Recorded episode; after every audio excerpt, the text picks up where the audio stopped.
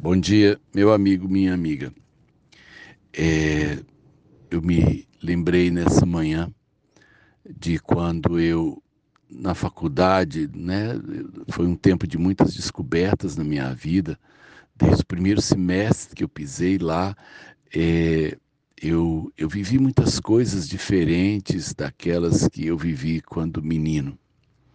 E quando eu entrei pela primeira vez no laboratório de zoologia, ah, era um lugar que tinha é, é, uma quantidade enorme de espécies animais é, conservados em formol. Eles ficavam em vidros e, e eu, eu pela primeira vez então eu vi é assim, não no mundo das figuras, mas no mundo real, eu vi cobras, né? Eu vi serpentes. E então ali na, na, naquele, naqueles vidros, elas enroladas ali para caber, né? Eu conheci a cascavel, conheci pela primeira vez, acho que foi a não, eu vi depois viva no, no Butantã. Eu vi a Urutu. A Urutu, é, segundo né, a lenda, ela tem uma cruz na testa. Eles falam que ela tem uma. A configuração das escamas forma algo parecido com uma cruz entre os olhos. E ela é uma das cobras mais letais do Brasil.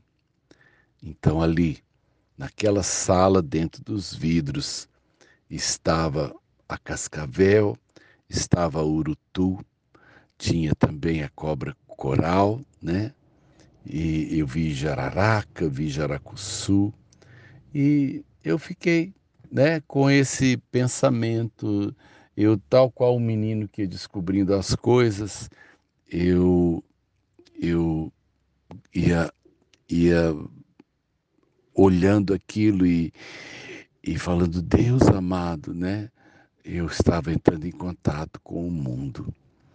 E eu pensei depois, falei, todas aquelas cobras, todos aqueles males, eles não podiam mais fazer mal, porque estavam presos dentro do formol.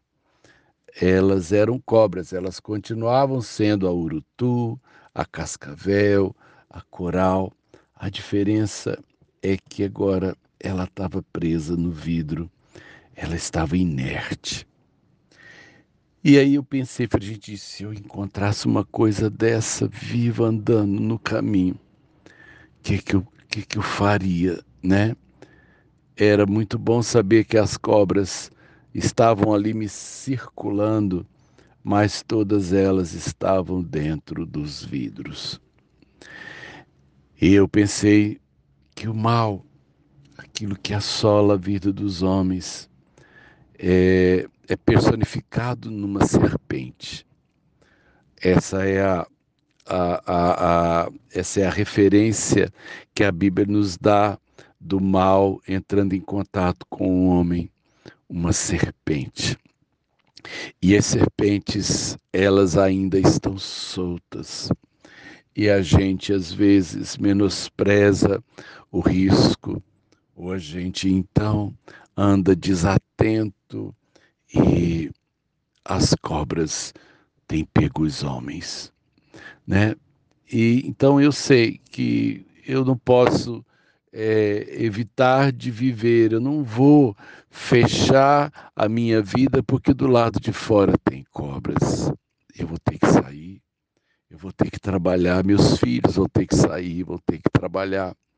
Eu preciso saber que as cobras têm os seus lugares, né? Ela gosta de cisco, ela gosta de lugar sujo, ela gosta de lugar que ela possa ficar oculta, porque nesses lugares é que ela encontra a sua alimentação. Eu devo procurar caminhos limpos, eu devo procurar né, a, as estradas bem claras, bem batidas, porque inclusive se ela estiver na estrada, ela fica visível. O mal precisa ser enfrentado. eu preciso entender que eu não tenho como ainda olhar uh, uh, uh, o diabo dentro de um vidro inerte. Isso vai acontecer um dia. Deus já preparou o vidro, mas ela ainda, a serpente continua por aí. E caso você seja picado por serpentes, existe possibilidade de você tomar o soro antiofídico. É um preparado que é capaz de neutralizar esse veneno e impedir que você morra. O pecado é, é mortal, mas o sangue de Cristo é o que nos permite continuar vivos, mesmo depois que esse veneno nos foi inoculado. Tá bom?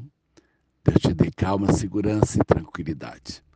As serpentes estão aí, mas Deus está também.